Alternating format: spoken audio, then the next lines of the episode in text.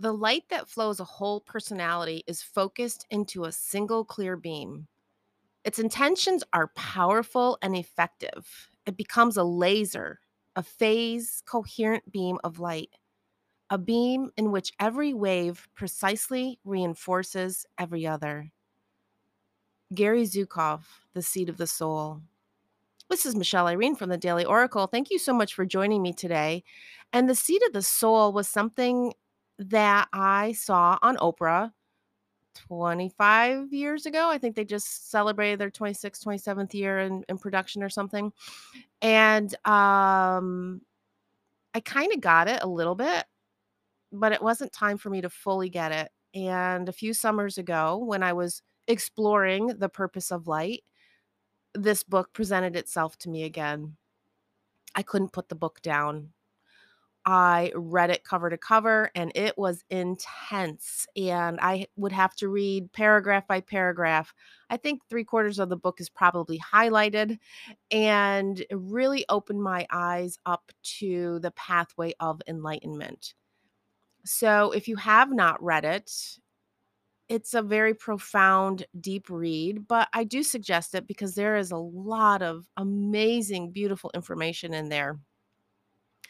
And the thing is, is that with light, it was promised to all of us. The willingness to learn more about this light creates a spark. You are allowing for the sight to understand the meaning of light. It will help you lay down your judgment and return to this light.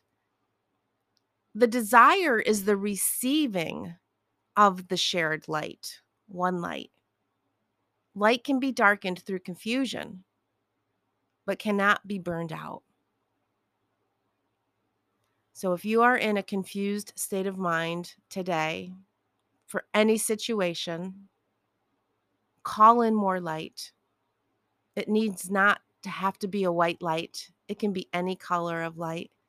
All colors have different meanings, all colors have different angels that come with them. And you can simply say, Bring in the light. Bring me more light today to help me with this phase that I am going through. Because through the haze, you ask the questions and you await the arrival of clarity through the guidance of this light, where the answers will appear not always in the way we think they will appear, but it does come forth nonetheless. And when light is your focus, the energy of clarity is interwoven with each thread, weaving a pattern of truth. Confusion, therefore, becomes a blessing for teaching, learning, nurturing, and exceptional growth. So I hope today's message serves you well.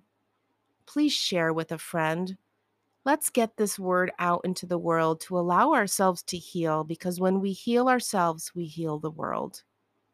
Have a beautiful day. Namaste.